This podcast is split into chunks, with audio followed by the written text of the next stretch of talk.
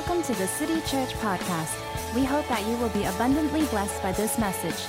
If you would like to find out more about the city, please log on to our website, www.thecity.sg. Before Gandhi, before Martin Luther King, before Nelson Mandela, there was Jesus of Nazareth, who two millennia ago said things like, Turn the other cheek, love your enemy. Those who live by the sword shall die by the sword. And our image of Jesus, for the most part, is this hippie kind of guy who was anti establishment and anti violence. And scripture will show us that Jesus was indeed, for the most part, anti violence, anti retribution, anti vengeance. However, calling Jesus a pacifist would be grossly inaccurate by every measure of the word. He was, as the Old Testament prophecies would predict, a warrior in every way. A warrior. And the way Jesus warred against the enemy. Now, the enemy isn't the Roman Empire or the Pharisees or the Sadducees, but the enemy in Jesus' world was the trifecta of the world, the flesh, and the devil. And the way he warred against this enemy was not with a sword or a spear, but with a cross. So it comes as no surprise that Jesus will call us, his disciples, to follow in his way, to follow the way of the cross. Let's put my picture up.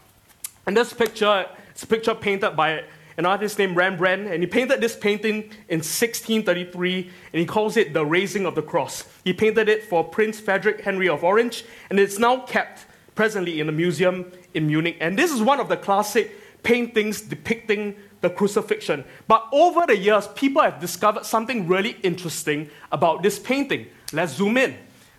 Now you see at the foot of the cross is a man wearing blue with a blue beret. Now you don't have to take a course in first century apparel to know that in that day, in the first century, in Jerusalem, no one was, prob- no one was wearing a beret. Berets probably didn't exist. And so, who's this man with the beret?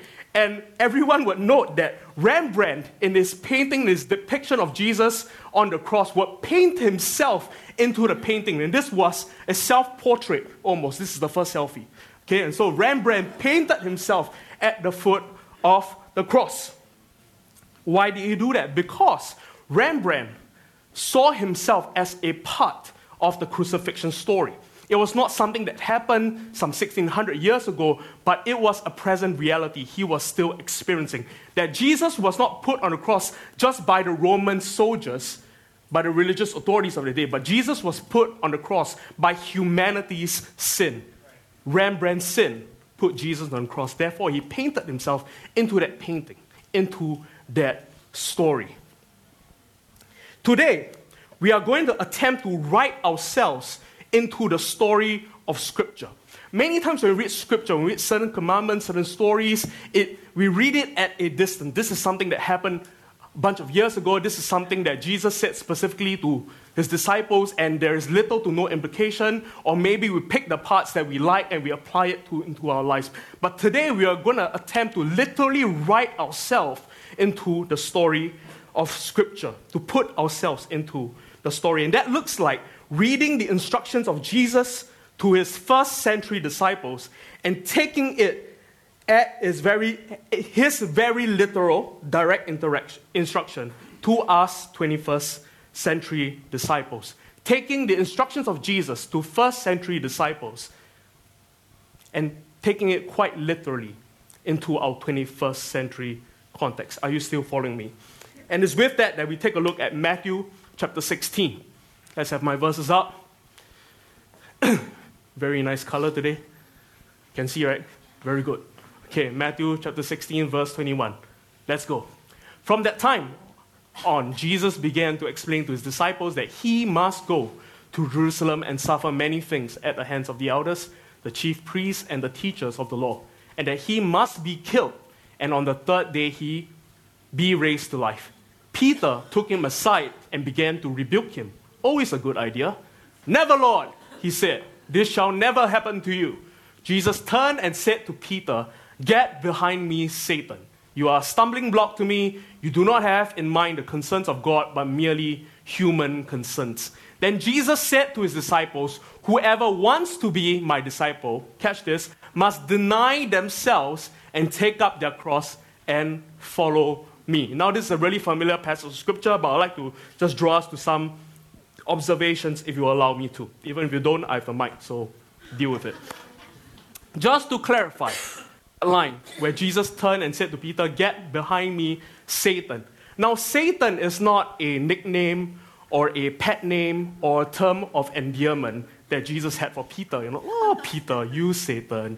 No, no, no. It was not one of those like, you devil, you scum of the earth, you demon from hell. No, no. It was not a term of endearment. If there was like a list of things that you don't want to be called by the Messiah, Satan will probably be on the top of that list, right?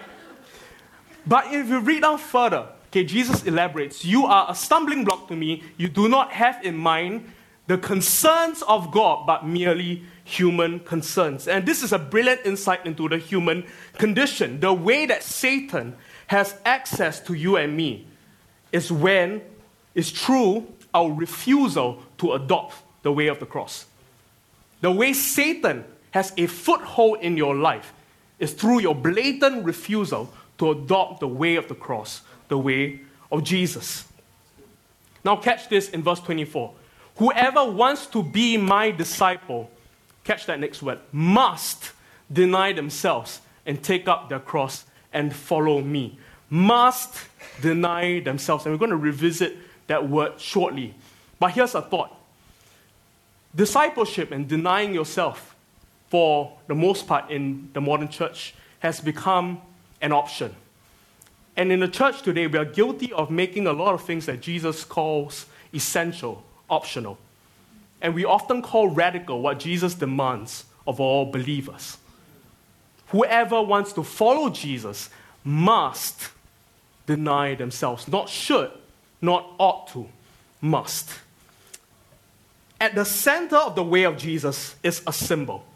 And we're all familiar with the symbol. It's the symbol of the cross. Now, the cross might mean different things to you. It might mean an architectural piece on a building, it might mean a sentimental song, or it might mean a piece of jewelry. But the cross, in every sense of the word, is a symbol of death. The call to take up our cross, in the words of Jesus, is a call to come and die. To come and die. Now, that in our urban, fast paced, educated, upwardly mobile, hurried city just sounds absolutely absurd. The barrage of cultural messaging that we receive constantly says the exact opposite. Every message, advertisement, and charge is about self fulfillment. The BBC has a documentary on the rise of the advertising industry and consumerism, and they titled it, this title documentary, The Century of Self. You can find that on YouTube. What an apt description for our current cultural climate. Popular thoughts that are characteristic of this century are some of them. Nobody or nothing should be able to stand in the way of me getting what I want. If anything or anybody does, that is oppression. And if I can't get what I want, I cannot be happy. And these are thoughts that have permeated culture and have shaped the way we live in the world today. That these thoughts, if I'm reading the words of Jesus rightly, is at best a little off based. John Mark Comer, one of my favorite teachers and authors, says this about our current cultural climate. We have been led to believe that the self is sacrosanct. Now, this is just a fancy word for sacred, new word. Just as in an earlier time, it was never thought fitting to deny God. Now, it seems never right to deny oneself. Slogans abound follow your heart, be true to yourself, don't let anyone tell you what to do. You do you, boo. All of this is the orthodoxy of our culture. Last line take up your cross is now heresy. That is such an accurate reflection of our current cultural climate. And this culture that I'm speaking of is not just the worldly culture, church culture in general. Take up your cross of taking your cross has now become heresy. We live in a tension between the invitation of Jesus, deny yourself, and the mantra of our culture, you can have it all.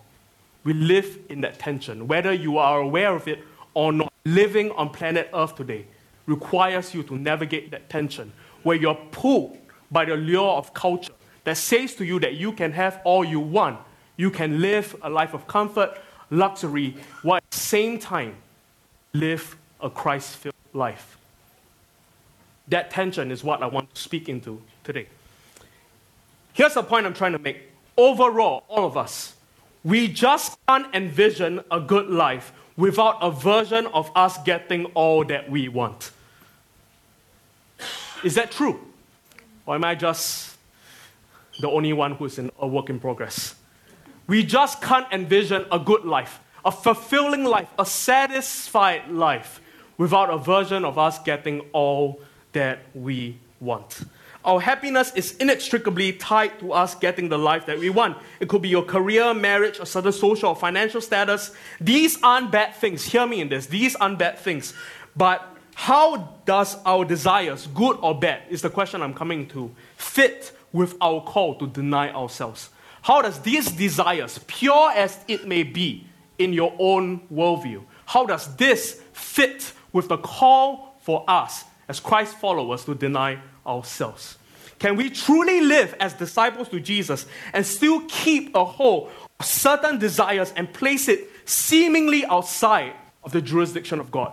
Now, I shared this uh, myth, story. I've tried my best to find uh, you know, accurate teaching on it, but uh, there's this urban legend that goes when the Knights of Templar uh, were going to battle before they uh, went on a crusade, they would get water baptized before they went on a crusade. And as they entered into the baptismal waters, they would be in full armor. And they would unsheath their sword. And as they were lowered into the baptismal waters, which is a symbol of death and new life, of surrender to God, as they entered the baptismal waters, they would unsheath their sword and stick it out of the water, and their whole body would be submerged, just not the sword. As if to say, and this is a symbol to say that Jesus, you can have all of this, but what I do with this you don't have a say over. Now, this is a weird, funny, hilarious picture. But for most of us, it might not be a sword. Uh, hopefully, all of us, it might not be a sword. You never know. You never know. But it might be your career that you stick out of water. It might be your marriage that you stick out of water. Family, certain drives, ambition, your insatiable need for more, success. These things that you stick out of the water and you say to Jesus that, Jesus, you can have all of this. You can have my Sundays, you can even have prayers for me. But what I do with this, what I think about this, you have no say, no jurisdiction over. As the cliche goes, it's either he is Lord of all or he is not Lord at all. At the center of our apprenticeship to Jesus is a symbol, the cross. And tragically, we have lost the gravity and power of this image in our modern world. What it requires of us is lost or ignored in our culture. The cross is a man beaten, humiliated, and killed. But catch this that man did so willingly. As we look at the invitation of Jesus to deny yourself, take up your cross, and follow me, we have to wrestle with the call of self denial in the age of self fulfillment. Now, this is my sermon title to get today Postures of Our Time and Place Self Denial in an Age of Self Fulfillment. Postures of Our Time and Place Self Denial in an Age of Self Fulfillment. Now, there's, uh, there, there's many dynamics that we have to wrestle with as believers, but one of the more fascinating ones and things that I've really uh, given myself to is this whole concept that an idea that believers are to live in the world but not be of it. And the New Testament is language for it, it calls us aliens. Aliens in, in, in this world. And uh, that in but not of IBNO thing really, really uh, intrigues me. And uh, one of the things that we attempt to do here in our church is to uh, give you biblical teaching, biblical principles that are relevant for the culture in which we live in.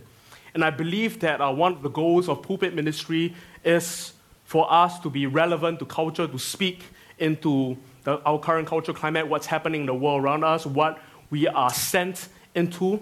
but also to uh, create in us a sense of reverence for God's word and resilience to culture. We want to be relevant, we want to speak into culture, but at the same time, to be in but not off, we are called to be resilient against culture and reverent of God's word and God's command.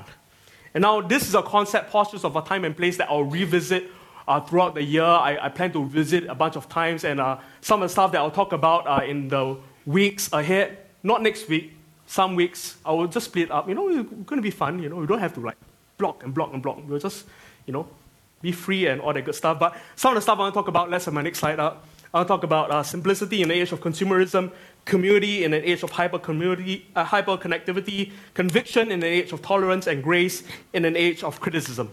Uh, also, another one that make, made it up on that list is patience in an age of hurry. Patience in an age of instant gratification. That's the right one. Patience and an age of instant gratification. So, we're going to re- revisit these concepts uh, through the year. Now, when I say self denial, you might think that that self denial is like deluded, like he is in denial over like how bad he looks in pink. He is like in denial. He's deluded. And you might think that that kind of self denial, right? And, you know, of course, I'm going to go to a definition, but who better to define what self denial is than the man, the myth, the legend, Dallas Willard? He will help us define what self denial is. Dallas Willard! He's not a personal friend of mine, but I love him so much. Self denial, he says, is the overall settled condition of life in the kingdom of God, better described as death to self. In this and this alone lies the key to the soul's restoration. Christian spiritual formation rests on this indispensable foundation of death to self and cannot proceed except insofar as that foundation is being firmly laid and sustained. Now, Dallas believes that if this foundation is not set, all the teachings you have heard, the concepts you've explored, stuff that we read in Scripture, will not take root, will not be secured unless this foundation is laid and set. To Dallas, this is elementary in our discipleship and apprenticeship to Jesus, that it starts off with a call to come and die surrender, and obedience. I know you're expecting a sermon that goes like all about that grace, about that grace, but I'm so sorry to disappoint. No devil. Okay. now, this concept of death to self, dying, denying yourself, ugh, this concept might be odd and tough for some of you to grasp and comprehend because it so goes against the grain of our culture. The closest thing we have to self denial in today's world is health and fitness. Deny yourself decadent, good, chocolate, sleeping in, and go to the gym and work out. But even, okay, even if you skip the 20p spicy McNuggets, which is back, by the way, McNuggets is back, and you go to the cult of your choice CrossFit, bar, spin, F45, kettlebells. You go to the cult of your choice. It is a cult. Let's all admit it is a cult. Okay? That's why you have culture. Cult you are. Okay, hey. This will be the sermon excerpt. anyway, anyway, you go to the cult of choice, you deny yourself, go to the cult choice. Catch this. It is still, it is still a further mechanism for self-fulfillment to look and feel good. You deny yourself, but it's still a further mechanism for self fulfillment. It is denying, okay, with another want in mind. Nothing wrong with that. Nothing wrong with that. I'm not saying don't go to the gym. Like, let's all like binge and like accept each other. But but I would like to suggest to us today that the self denial that Jesus calls us to is dramatically different from, from that. For starters, one, there seems to be no immediate gratification reward or trade offs on the horizon. Go and die if you want to follow me. There's no immediate gratification like, hey, if you say you go and die, like I give you a magic pony. None of that, right? There is no immediate gratification, reward, or trade off. Number two is this, and I want to zone in on this. Jesus, in this call to self, uh, call for us to deny ourselves isn't asking us to deny ourselves, but to deny ourself. Not to deny ourselves, but to deny ourself. Now, sometimes when people interpret this scripture, they go like, Jesus calls to deny ourselves. That means all that we want, every comfort, my need for a partner, my need for food and a proper bed, deny, you know, and like deny yourselves and like no comfort, no nothing. You eat insect. You, you like skip on the floor. Like deny yourselves, you know, and we, we, we go like, ah, you know, and, and we think it's like eat insects and skip on the floor, you worthless shrimp. Yeah. Now yourself, yourself, right? Everybody say yourself.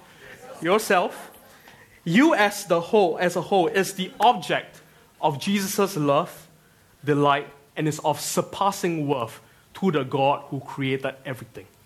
He loves you, He delights in you. You are of worth.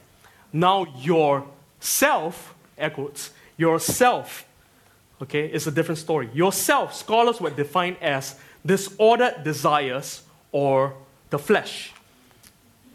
Now, this might seem really odd. Like, what is disordered desires? What is the flesh? What is the self?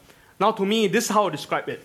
The self is the intersection point where deceptive ideas, lies, false truths about God, His kingdom, and you that originates from who the devil, who the, the Bible calls the devil, and the pull of sinful society, the culture we live in, in what the Bible calls the world where the devil, the lies from the devil, the pull from the world meet.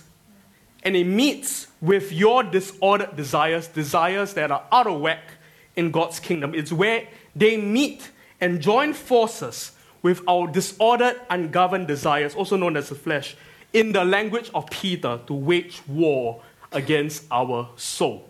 Now I know many, many words. Basically, devil, world, flesh, disordered desires meet war for your soul.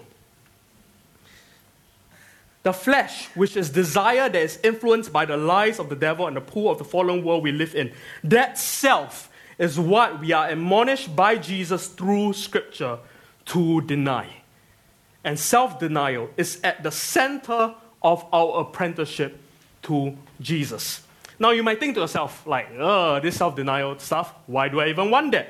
Why do I even want to do that? That sounds hard and difficult. Now, Jesus, the brilliant teacher that he is, has already the answer for you in the next verse. Let's have the next slide up.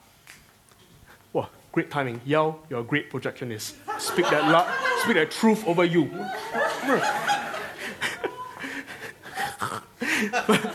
Verse 24. Then Jesus said to his disciples, Whoever wants to be my disciple must deny themselves and take up the cross and follow me. Verse 25.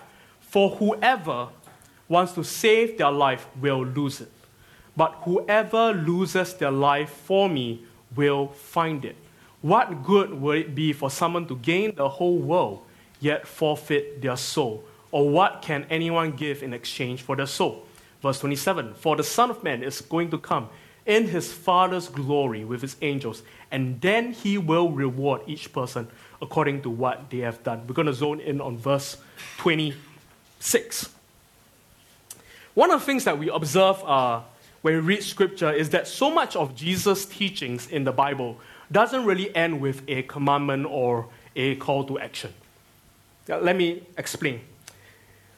A lot of Jesus' teachings simply end with a statement on reality, a statement on how life ought to be.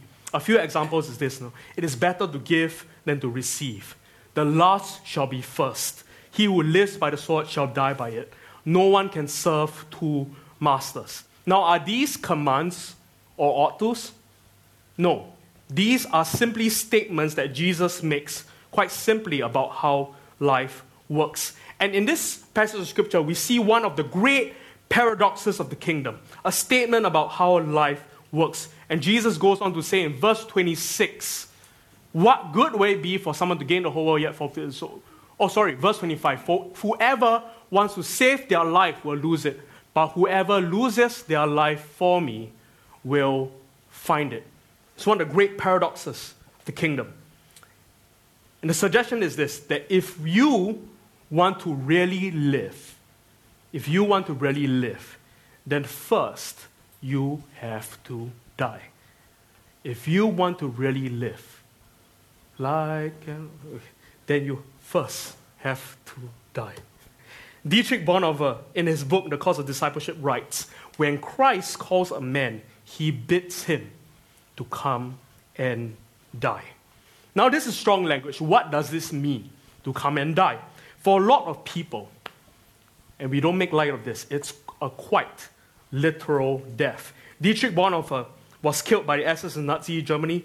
Our brothers and sisters who live in persecuted countries uh, are killed uh, on a daily basis. Open Doors USA, a nonprofit that sheds some light on persecution today, uh, earlier this year published findings that reveal to us that on an average, 11 Christians are martyred every day for their faith.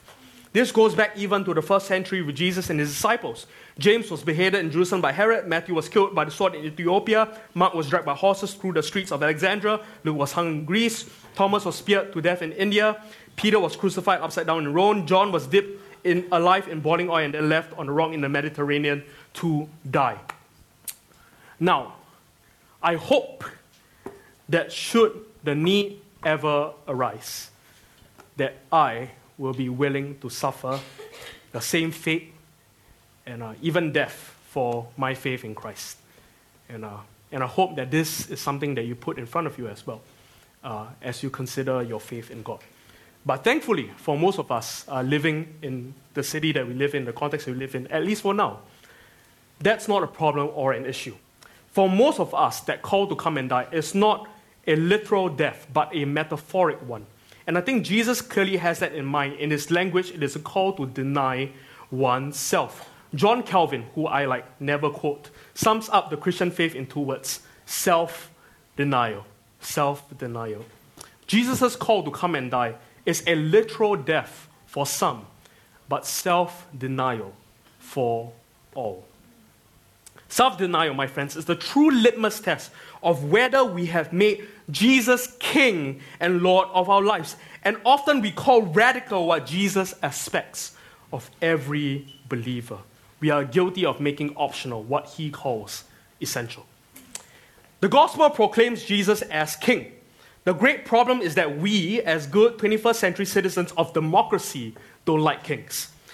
The English chopped off Charles, uh, the head of Charles I and established a republic under the Puritan Oliver Cromwell. The Russian Tsar Nicholas died in a hail of bullets while his young children were shot and kicked to death to prevent the royal line from continuing.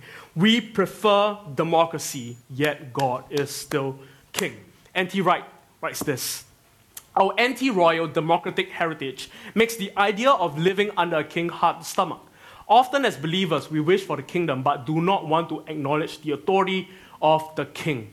For at the heart of kingship is the concept of authority. Authority is the surrendering of autonomy, absolute freedom, and free choice to someone else. That is what it means to live with a king, under a king. We are persuaded by our culture that we can have fulfillment without submission to authority, and unwittingly, we take this formation into the practice of our faiths. Let's read a familiar passage story, a familiar scripture in Luke chapter 9. Uh, this is a familiar story in verse 57. As they were walking along the road, a man said to him, I will follow you wherever you go. And that was Jesus.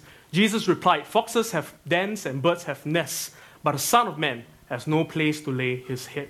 He said to another man, Follow me. But he replied, Lord, first let me go and bury my father. Jesus said to him, Let the dead bury their own dead, but you go and proclaim the kingdom of God. Still another said, I will follow you, Lord, but first let me go back and say goodbye to my family. Jesus replied, No one who puts a hand to the plow and looks back is fit for service in the kingdom of God. Now, the problem, okay, with this man isn't that he did not believe in Jesus as a rabbi, as Messiah, as a prophet, or more than that, as Lord. He believes in Jesus, in who Jesus says he is. The problem that this man faced is that he was not willing to pay the price to be an apprentice of Jesus. The issue that we all face here isn't apprenticeship versus atheism. The issue here is apprenticeship versus a non committal, consumeristic faith that wants the benefit of Jesus without the cost, the kingdom without the cross. That is what we want. We want to still be in control, yet have all the benefits. In a book, The Divine Commodity, we read a confession by author and speaker Skye Jethani that many of us carry in our hearts but would be afraid to whisper aloud. He says this My secret is that I want to be relevant and popular. Hallelujah. I want my desires fulfilled and pain minimized. Amen. I want a manageable relationship with an institution rather than messy relationships with real people. I want to be transformed into the image of Christ by showing up at entertaining events rather than go through the hard work of discipline. I want to wear my faith on my sleeve and not look at the darkness in my heart. And above all, I want a controllable God. I want a divine commodity to do my will on earth as it is in heaven. That is what we want, whether we choose to admit it or not. We will want a God that we can control, predict, and bend to our will. The truth is, I, like all of you, want the best of both worlds. And I call this the Hannah Montana con- conundrum. If you don't know who Hannah Montana is, on the left, she's an average high school girl who goes to school. On the right, she's a pop star diva who rocks out every night.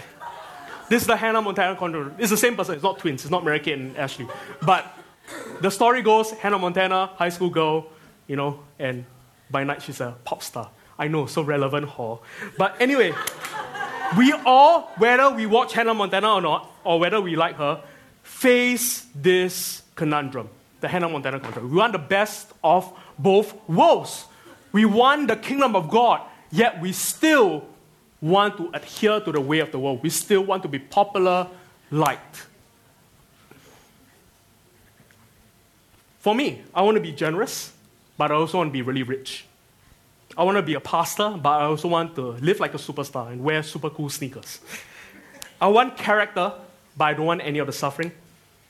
I want humility, but I'm not willing to endure humiliation. I want patience, but I don't want to wait. I want to grow in kindness, but I don't want to be surrounded by people who test my patience daily on a daily basis ever. These people.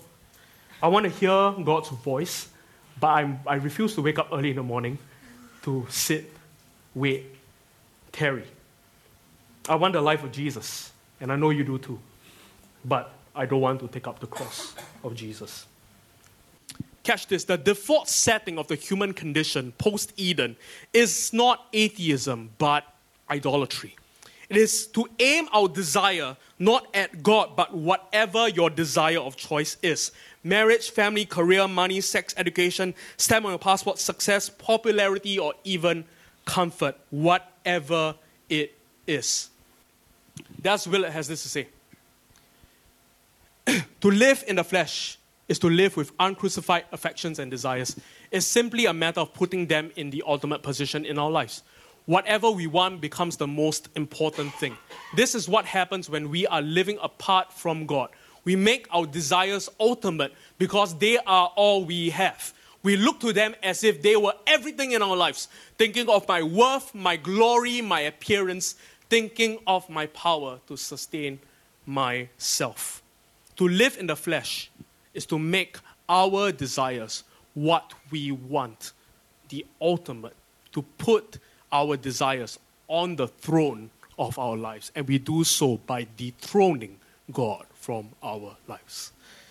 The point is this self denial is the painful and arduous process where we reorder our desires through practice and perseverance to the way of Jesus. I'll read that to you again.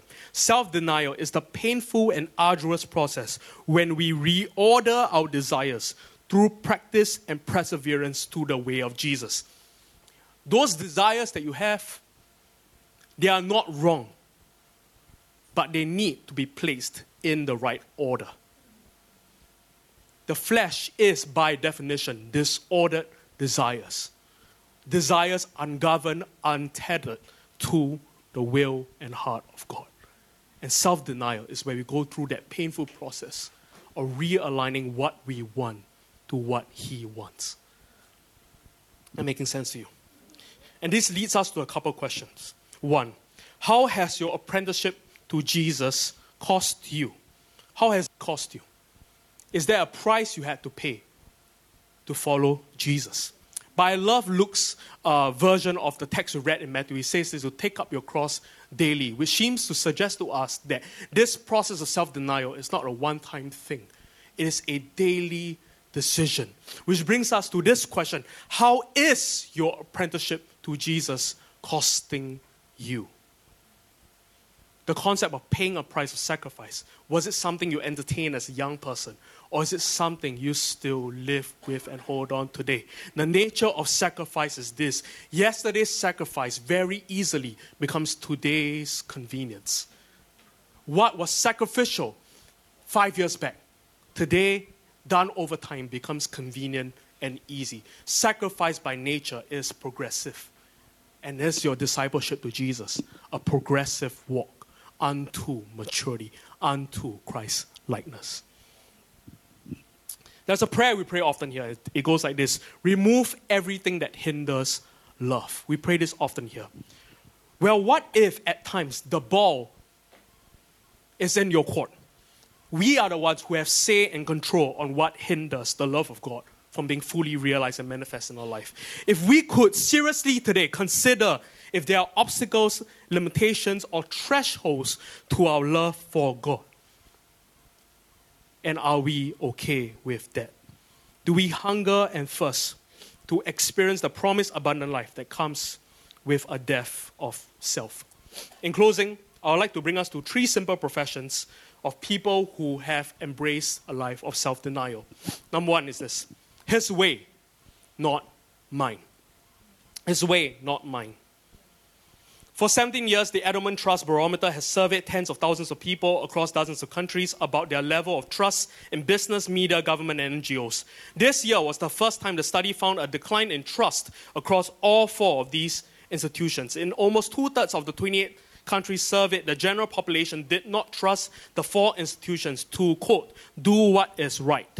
The average level of trust in all four institutions combined was below 50%. You are if you are a millennial, part of the least trusting generation in history. The survey noted that 19% of millennials trust other millennials. Jesus' last words on the earth, okay, and this is, mind you, he was on the cross, suffocating in sheer pain. This was his last word. This was what he wanted to leave you with as he died on the cross. This is what he wanted to be recorded in scripture. He mustered all his strength to say these words Father, into your hands I commit my spirit.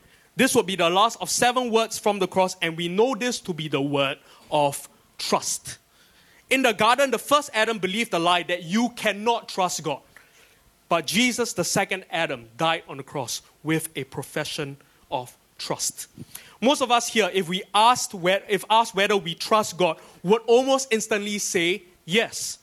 We trust God for many things, for a good life, for breakthrough, for deliverance. But I would say that it is dramatically different to trust God for stuff than it is to trust in God. We trust God for stuff when we are convinced of His power, but we truly trust in God when we are convinced of His heart, intention, and goodness that is for us. It's so different. Saying no to our most natural, primitive, self occurring desires is one of the ultimate tests of our trust in God. To literally say that your way is better than my way, that you know what will truly bring me satisfaction over what I perceive I need. David Benner, he quotes us, St. Ignatius from Loyola, and he says this that he said that sin is an unwillingness to trust that what God wants is our deepest happiness. Think about that. Sin is an unwillingness to trust that what God wants is our deepest happiness. I'd like to put it to you that sin, all sin, is an attempt to find satisfaction in something else other than God. Until we are convinced of this, we will seek to control our own lives. But knowing that God sees all the moments and concerns of our lives, is committed to working all things together for good, and cares about us deeply, gives us the confidence to let go. When we trust God, we are not surrendering to chaotic forces of blind trust. We are surrendering to love. And that act of surrender allows us to be caught in an embrace that will never let us go. What might it look like? It might look like choosing the way of God. It will look like choosing the way of God over the way of the world. It will look like choosing God's way over your way. It will look like prioritizing the desire of God over your most primitive, self occurring natural desire. It may look like choosing reconciliation over retaliation, obedience over popular opinion, calling over earthly success, His presence over possessions, and the list goes on. The next profession, and I, will wrap up soon, I promise, is this His time, not mine. His time, not mine. The Bible tells us that we live by faith and not by sight, which leads us to the conclusion that the opposite of faith isn't doubt, it is certainty and control. It is certainty and control. And to me, there's no greater refiner of our faith than time. We see men through the Bible failing this test from Abraham to Saul to Solomon. There is something about time that refines, that purifies us, that matures us. Jon Tyson, he says this about time. Seeking to act in our own time rather than waiting on God's doesn't accelerate the work of God in our lives. It corrupts it. How many of you have experienced that before?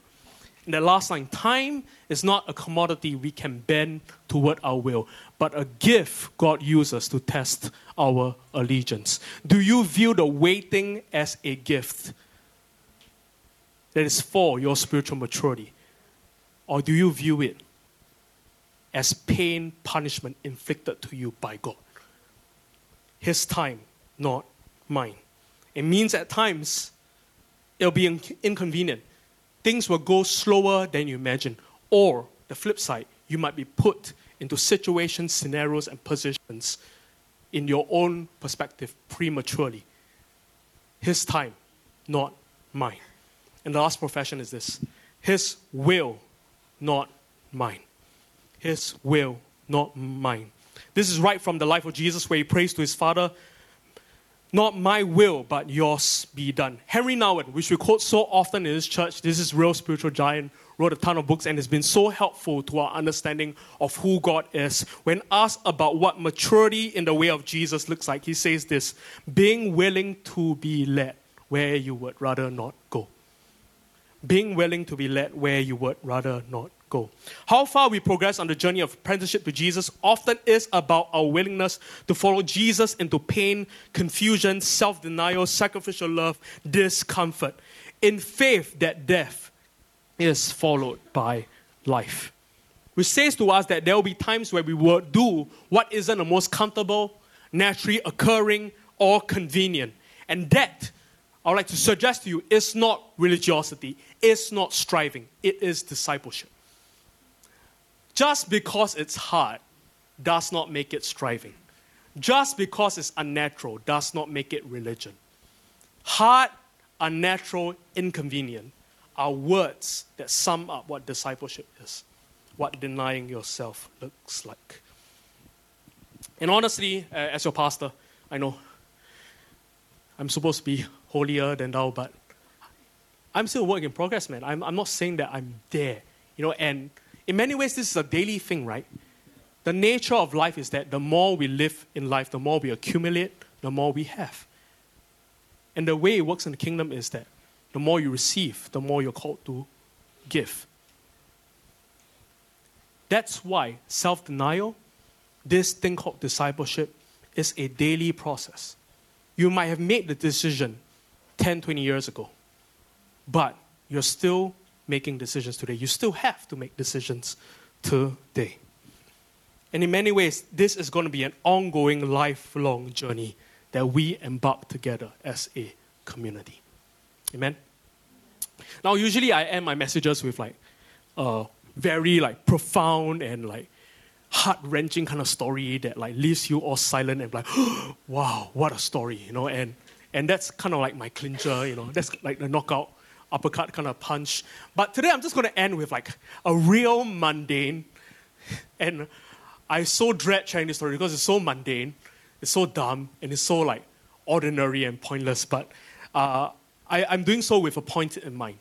Now on Friday, uh, I had a really mundane day. You know, not mundane day. It's just a day busy with like very ordinary, mundane kind of stuff. You know, I had like a bunch of Skype calls. We met our contractor in the afternoon where we sat for three hours talking through what kind of laminates we want. And then I realized that Andre has a commitment issue. It's like, oh my gosh, can I live with this grain for 10 years? You know, and like, ah, oh, you know, and threw me a spiral. And Amy is like, I just want a house. You decide everything. Which is like, so freeing and liberating. But I was like, all oh, the weight of this is on me and, and kind of a thing. But, you know, and so I was like, wow going through this turmoil, and by the end of it, I was like spent, right? And I still haven't like written this message. And so it was Friday, and on Friday we have life group, and so you know we went home, and then at home, you know, I was like, I, on the way home, I was like, Amy, I'm not going to life group. She's like, why? I was like, mm, I need to uh, write my sermon. No, I don't have much time. True, I need to write my sermon. But I also had other plans in mind. You know, uh, there's a show I watched on Netflix called Designated Survivor, and uh, it's a show that I really love. Uh, it stars Kiefer Sutherland, also known as Jack Bauer from 24, as a president, as the president. What's not to love about that show? And it's for the most part clean, I believe. But don't don't quote me on, on that. But I was like, I want to watch Designated Survivor season three, so I was like, I'm gonna binge and prepare my sermon. And so and so I was, I was sitting there, right? I was like, yeah, I was like, Amy, you know, I need to rest. And, and granted, you know, if she were to go to a group and say Andre has to be home to write someone, a group would be like, oh, bless him, let's pray for him, kind of thing. kind of thing. Which I hope they do, lah. Yeah, but, but you know, uh, but in there, you know, I was faced with like a crossroads that many of us face in life, right? I was like, do I like watch Designated on Netflix or do I go to group? And, you know, I'm a pastor after all, and so I went to group very mundane, very ordinary thing, and enjoyed group. Was, it was very good. What's my point? My flesh, my first ordered desire at that point in time was to stay at home, watch Netflix, sleep, chill. Was it good? Yeah, it would have been good. Designated Survivor, great plot, and very restful. I would definitely feel rested and be able to tackle a sermon on Saturday. Good stuff. My second order desire, or the way that no, I talk about like what is important and what would have been beneficial to my soul was to go to group. And what did I do? I, I went to group. Here's my point. For some of you, this whole thing about self-denial can be a major thing. As I'm speaking now, the Holy Spirit might be breathing upon your heart to convict you about certain things, about that one major thing that you have held on to in life. It might be a sin, it might be a possession that you, you have held, it might be a drive and ambition. He might be speaking to you on that one major thing for you to let go, to deny yourself of that desire. But for most of us, it may not be that one thing. But in the coming week, there will be a thousand opportunities for you to deny yourself, a thousand chances to die. If you're a parent, there are a thousand chances to die this week. Some of them quite literal. if you're a parent, if you have parents, there are a thousand chances for you to die this week. If you are married, there's a thousand chances for you to die this week. If you know people, there's a thousand chances for you to die this week. If you are friends with me, good gosh, there's a thousand chances for you to die this week. If you inhabit a body, there's a thousand opportunities for you to deny yourself this week. And following Jesus is about those moments when you have opportunity to choose between the flesh and the spirit between designated survivor and life group, between yes and no, between click and close a tab. You fill in the blanks. Following Jesus is a thousand small deaths that leads to one massive life. Maybe it's a huge thing that you have to give up, or maybe it's a thousand tiny, small, ordinary, mundane deaths in the way ahead. Either way, the road to self denial is for all. All of y'all have to deny yourself. I'll end with one final quote. And I'm ending early. Just a luxurious 1150. Jon Tyson, no relation to Mike Tyson, he says this. Uh, do we have the, the previous one? Yeah, he says this. Christianity is not primarily a plan of protection against the brokenness of the world, but a relationship with Christ in the midst of it. Let's just ponder about a statement. Wow, what a statement. When we confuse those two, we end up using God as a kind of genie to ward off our existential angst. It's amazing how often this sort of thinking makes its way into our lives. We were taught as teenagers that if we abstain from promiscuity, God will give us great sex lives and stable marriages. We've been taught that tithing, giving God a tenth of our income will fend off financial disaster and bring in blessing. If we live with integrity and operate according to biblical principles in the workplace, we can advance and safeguard our careers. Next slide. But God is not a genie. Say that with me. But God is not a genie. He's not a genie in a bottle. Life is not a blank canvas and reality is too complex a thing to get our arms around.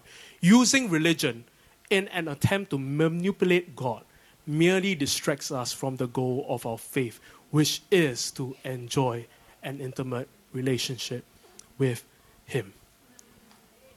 What do you struggle with? Your will versus His will, your time versus His time, your way versus His way. Today, let's make a decision to deny ourselves of placing our desires on the throne of our lives. And let's make Jesus the rightful king of our lives. Can we stand?